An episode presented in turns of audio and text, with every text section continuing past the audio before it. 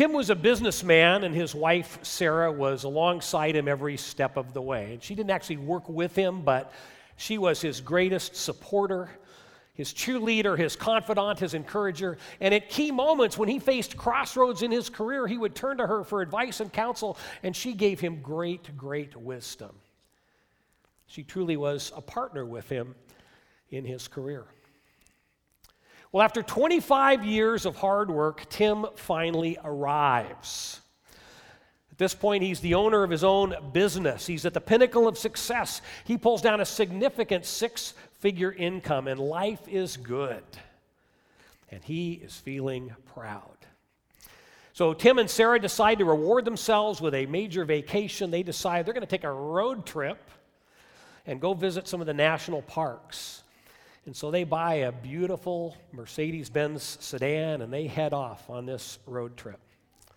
Well, along the way, they happen to pass by the town where Sarah grew up, and she's not been back in many years. So Tim pulls in to get gas. He parks in the gas station, figures after they're done, they can drive around and see the city. And he goes in to buy a cup of coffee, and while she, he's in there, Sarah strikes up a conversation with the gas station attendant. And when he comes out, they are in a deep conversation because it turns out that as a young teenage girl, Sarah and this gas station attendant had been boyfriend and girlfriend. They'd had quite a relationship. And as high schoolers often do, they'd often actually even talked about marriage briefly before Sarah left this little town to go off to the big city and to make her way. Well, they talk for a few minutes, and Sarah introduces Tim to her ex boyfriend. And they chat amiably. They get in the car, and then they drive off on their road trip. And they're both very silent as they head down the highway for several minutes. And then Tim says, I know what you're thinking. You're thinking how lucky it is that you married me. Because if you hadn't married me, a successful businessman, you'd be the wife of a gas station attendant. Sarah says, No, actually, that's not what I was thinking. I was thinking it's lucky you married me. Because otherwise, you'd be a gas station attendant and he'd be the successful businessman. Now, that's kind of a humorous little story. But that actually wasn't a very healthy conversation between a husband and wife, was it? They didn't build each other up, they just tore each other down. And what Tim said was hurtful to Sarah, and it was full of pride. And Sarah's response, even though it might be understandable, was hurtful to Tim and also full of pride. And it's fascinating to me how often, in just these little moments of life, pride rears its head. And why does that happen? It happens because we want to appear strong and successful. We want to show that we have our act together, and we want to show that we are in control.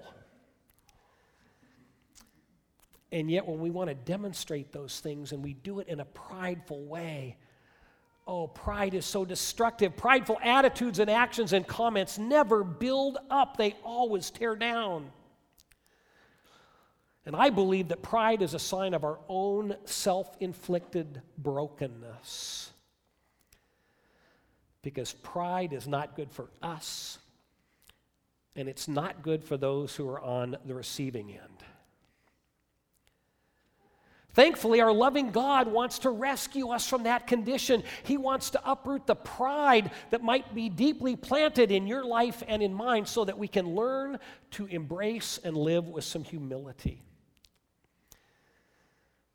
And yet, it's not always easy for us to let this happen. And that's because our pride is always pushing us to show just how strong and together we are while humility reminds us how weak we are. And I believe the reality is this we only can truly be strong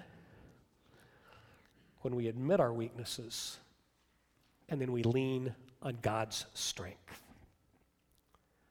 Now, that's a lesson that the Apostle Paul learned early in his ministry, and it's a lesson that God wants all believers to understand. And so the Holy Spirit prompts Paul to write about pride and humility in 2 Corinthians chapter 11. And when he starts off in verse 24, he begins by listing some incredibly humbling hardships. Let's take a look. Paul says, Five times I received at the hands of the Jews the 40 lashes less one. Just think about that for a minute. Five times, lashed 39 times each. Three times I was beaten with rods. Once I was stoned. Three times I was shipwrecked. The night and day I was adrift at sea. I was on frequent journeys in dangers from rivers, danger from robbers, danger from my own people, meaning the Jews danger from Gentiles, the non Jews, danger in the city, danger in the wilderness, danger at sea, danger from false brothers. That's people in the church who aren't true to the faith.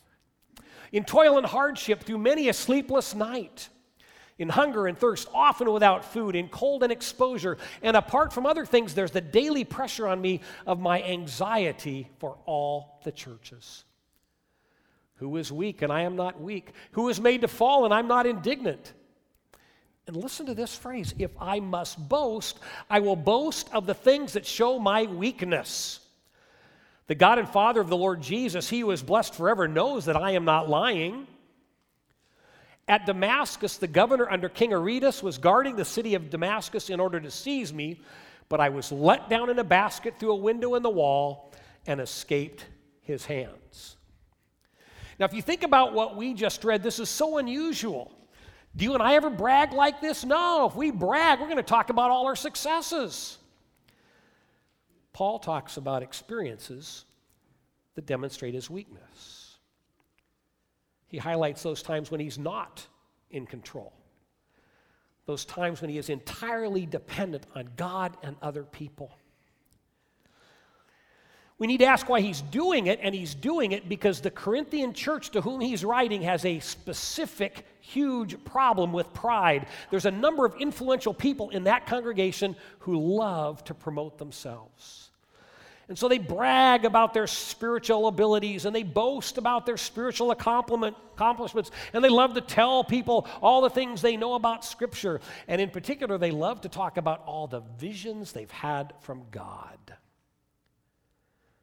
Their goal is not really to exalt God, but to exalt themselves.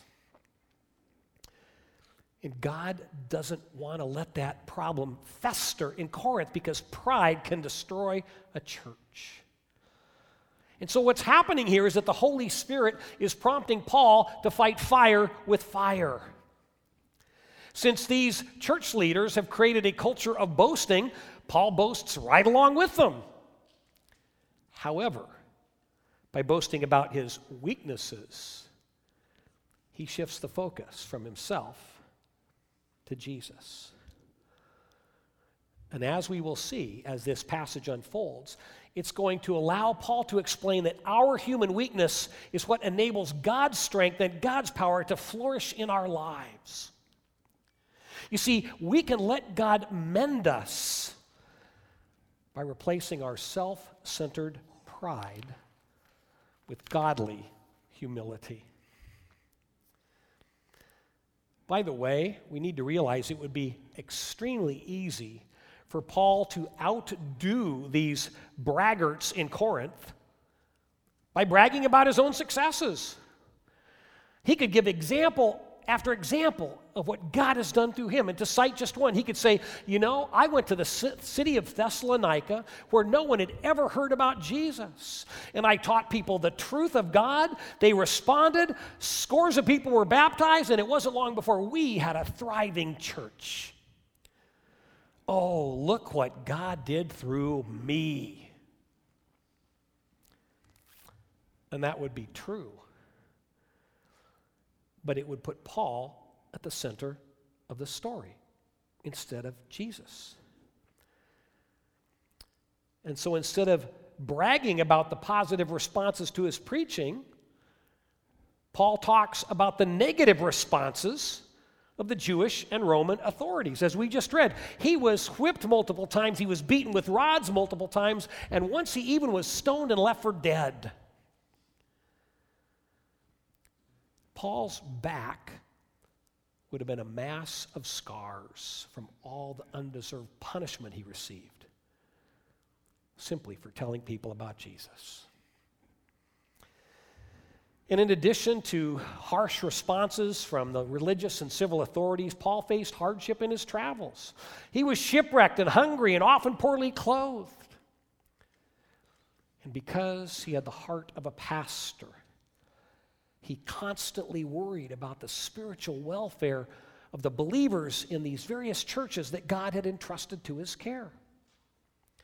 The bottom line is that ministry was not easy for Paul. His life was marked by physical, emotional, and spiritual toil. And because he wasn't Superman, he couldn't solve every problem by himself. And he had to learn to humbly rely on God and on others. And that's not always easy for any of us to do because we like to be in control. And guys, this can be particularly hard for us as men. Think about how we often grow up. We often grow up daydreaming about being heroes and performing heroic feats and conquering hardships in phenomenal, heroic ways. And yet, how did this passage just end? It ended with Paul escaping from the city of Damascus by being lowered in a basket from a window in the city wall. And that's not a very heroic way to escape, is it? In that moment, Paul was helpless and he was dependent. It was humbling, just like everything else Paul wrote here. Now, it's common in our modern culture for people sometimes to talk about their problems, like Paul's doing, in order to play the victim card in order for people to go, Oh, we're so sorry for you. In order for the person complaining to say, Oh, woe is me. That's not what Paul's doing here. Paul is pushing back against the Corinthian braggarts. And he's using their own technique to demonstrate that the way of Jesus is the way of humility. And one key tactic, as I mentioned, one key tactic of these boasting Corinthians is to proclaim that they've had supernatural visions from God. And then the next part of his, his passage here, Paul's going to address that point head on because he wants us to understand that God doesn't do supernatural things in the lives of his children so we can brag about them. God does those things to bless us and the proper response is humility. Let's continue on. I must go on boasting. Though there is nothing to be gained by it, I will go on to visions and revelations of the Lord. I know a man in Christ who 14 years ago was caught up to the third heaven. Whether in the body or out of the body, I do not know. God knows. And I know that this man was caught up into paradise, whether in the body or out of the body, I do not know. God knows. And he heard things that cannot be told, which man may not utter. On behalf of this man I will boast, but not on my own behalf. Excuse me, but on my own behalf I will not boast, except of my weaknesses. Though if I should wish to boast, listen to this if I should wish to boast, I would not be a fool, for I would be speaking the truth. But I refrain from it so that no one may think more of me than he sees in me or hears from me. And so, as I said, these prideful people in Corinth are, are claiming, Oh, I'm way more spiritual than you are because I've had this incredible vision from God. And Paul responds by now describing his own vision. And initially, it doesn't sound like he's talking about himself. He says, Oh, I know a man. But by the time he gets to the end, we know he's actually talking about himself. And he employs that tactic so that in describing the event, people will not focus on him, but on the event, because this is an incredibly unusual event. And to help us understand it, we need to realize in that day, people described the sky as the first heaven. They described the spiritual realm of Satan as the second heaven. And they described the realm of God as the third heaven. So when Paul says he was taken into the third heaven, into paradise, he's saying, I was in the presence of God. And that experience was so wild and weird and wonderful that Paul doesn't fully understand it. He can't figure out if he physically was taken to heaven for a brief minute or, or, or if he had some kind of out of the body experience. He doesn't know. He just knows that somehow, some way, he was in the presence of God. And he heard and saw things so profound that he can't even have the words to talk about them. And in fact, he says, I'm really not even supposed to talk about them. And yet he is talking about them, and we'll find out why in just a minute. But as Paul recounts this unique experience, we need to remember that he introduced it in verse 1 by stating there's little to be gained from this kind of boasting, and he's right. What grounds does anyone really have to boast when they participated in an event which they did not cause, which they had no power to create, and over which they had no control? You really can't boast about something like that. And yet, oh, are we so tempted to do so? That's what Paul's critics in the church are doing with their visions. If those people were alive today, they would, are the kind of people that would post pictures about their experience on Facebook and they'd, they'd send out tweets on Twitter. They'd shoot a YouTube video to tell their story, or they'd write a book or get themselves on a TV talk show. And I think this is so tragic. And yet it happens so often. God provides someone with a powerful and unusual blessing, and what do they do? They transform it into a tool of self promotion. Look at me. I'm special. But that's not Paul's approach. Did you catch the fact that even as he relates the story of this incredible heavenly vision, he notes that it took place 14 years earlier. Paul's experience is nearly a decade and a half old, yet this is the first time the Corinthians ever have heard about it. We don't find Paul mentioning this anywhere else in any of his writings. When Paul's companions refer to him, they don't call him, oh, Paul, the apostle who was caught up to heaven and spent time with God. You see, this story is not widely known, and in fact, it's possible that Paul never told it to anyone before now. And he only mentions it here to make a point. This story, this vision is not a cause for pride, it's a cause for humility. Humility that God would choose to bless his life with such an amazing experience. Humility that God would display his power in Paul's life in such an incredible way. Humility always is the proper response to the work of God. And God Himself makes that clear by what happens next. Because if Paul was even remotely tempted to be prideful about this, God was prepared to keep him humble. Look what Paul writes next. So, to keep me from becoming conceited, there it is, the problem of pride, to keep me from becoming conceited because of the surpassing greatness of the revelations, a thorn was given me in the flesh, a messenger of Satan to harass me, to keep me from becoming conceited. Three times I pleaded with the Lord about this, that it should leave me. And here's what God said to Paul He said to me, My grace is sufficient for you, for my power is made perfect in weakness. Therefore, I will boast all the more gladly of my weaknesses, so that the power of Christ may rest upon me. For the sake of Christ, then, I am content with weaknesses, insults, hardships, persecutions, and calamities. For when I am weak, then I am strong. Now, now let's think for a minute about who Paul is. Paul has been called by God to be a missionary to the world. He travels widely to tell people about Jesus, and as we've seen, he endures great difficulties and even suffering to fulfill his, his ministry. He's paying a huge price for serving God.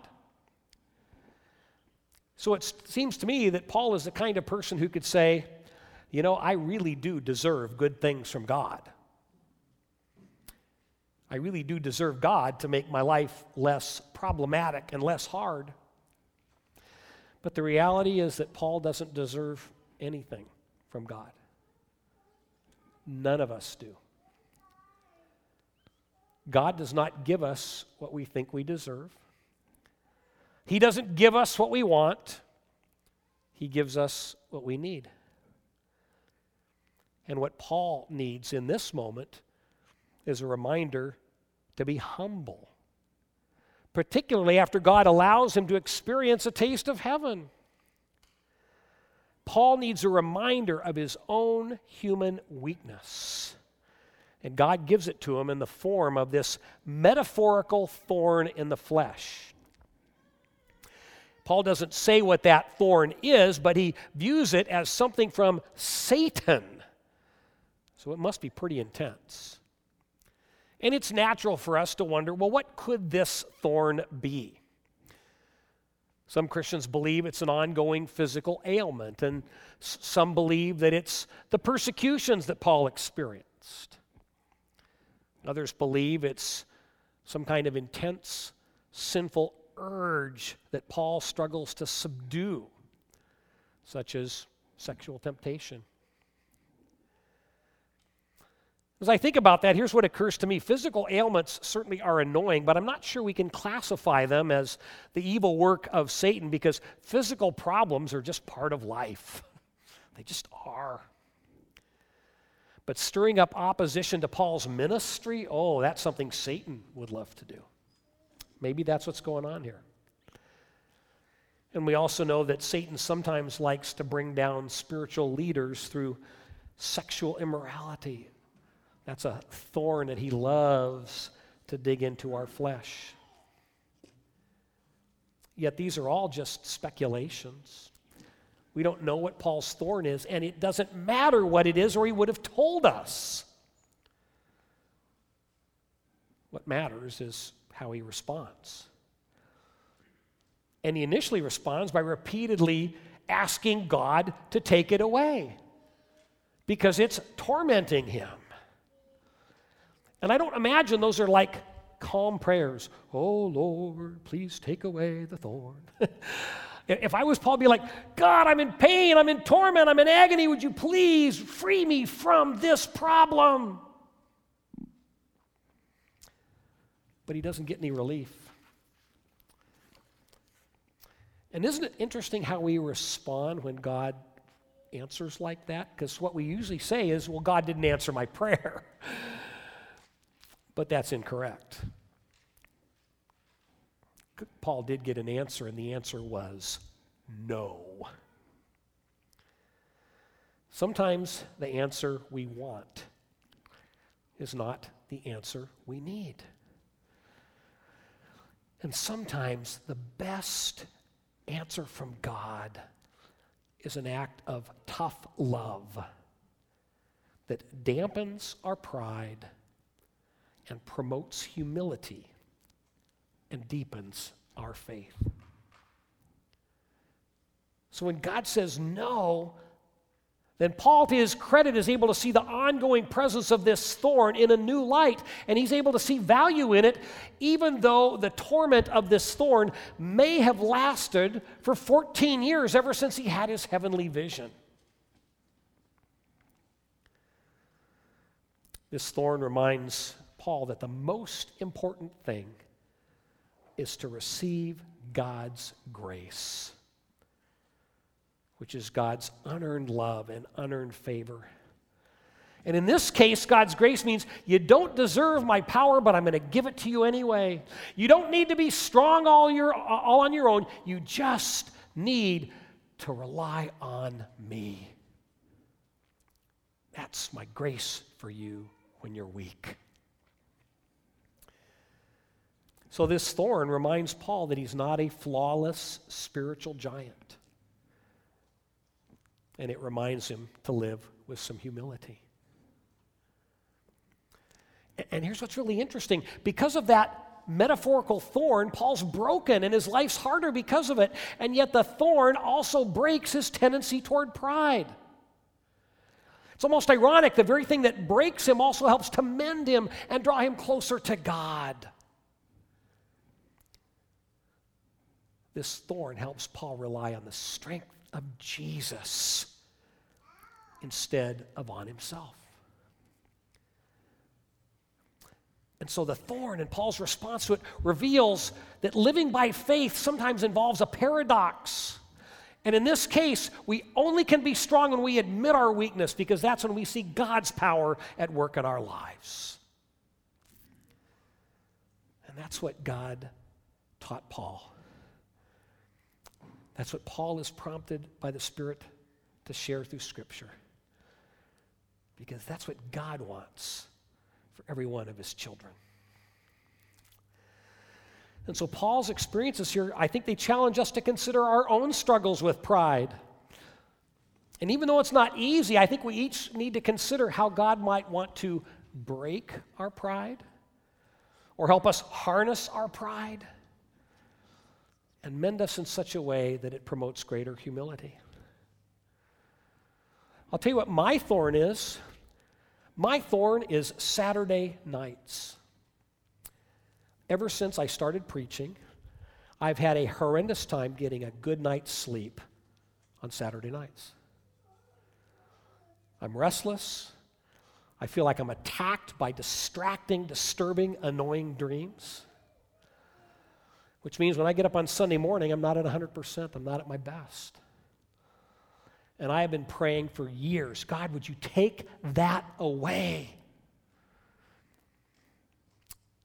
And almost every week, God says, Nope. And you know what that does?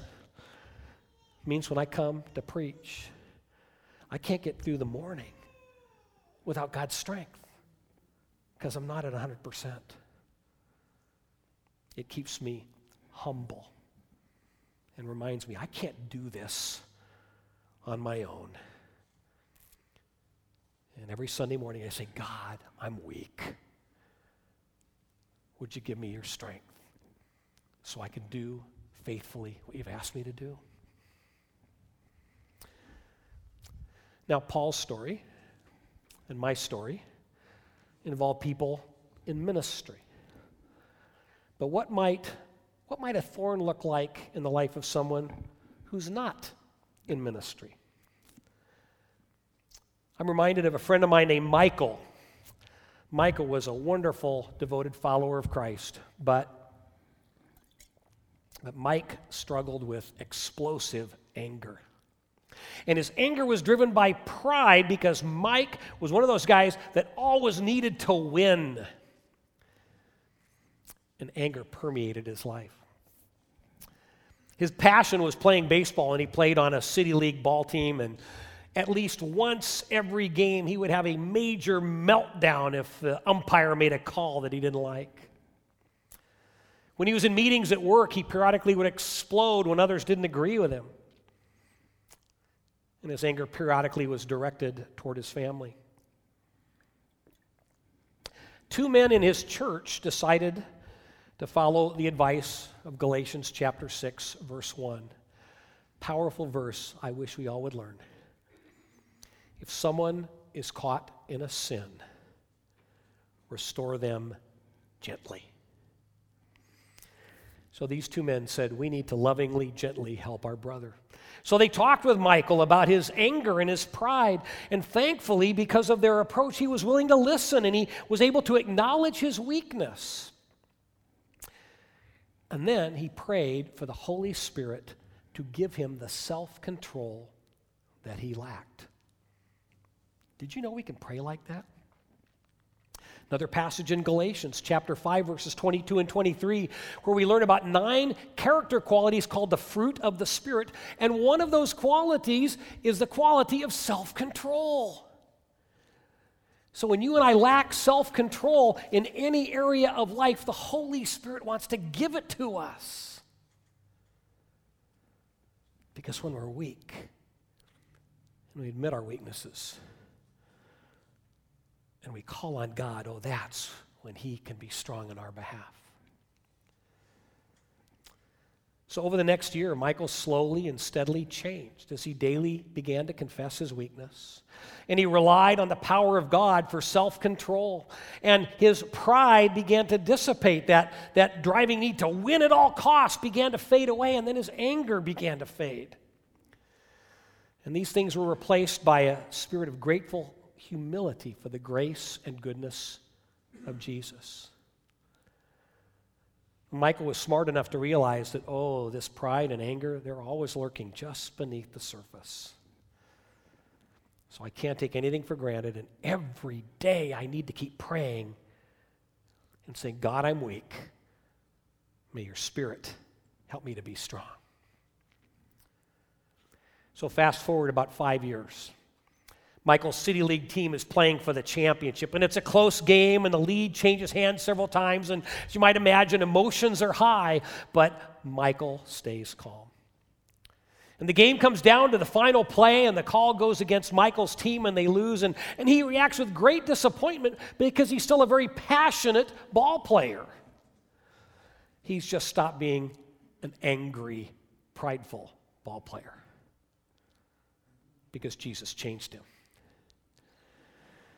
So after the game, he's walking to his car, and a guy from the other team approaches him and says, Mike, I've been playing against you for years.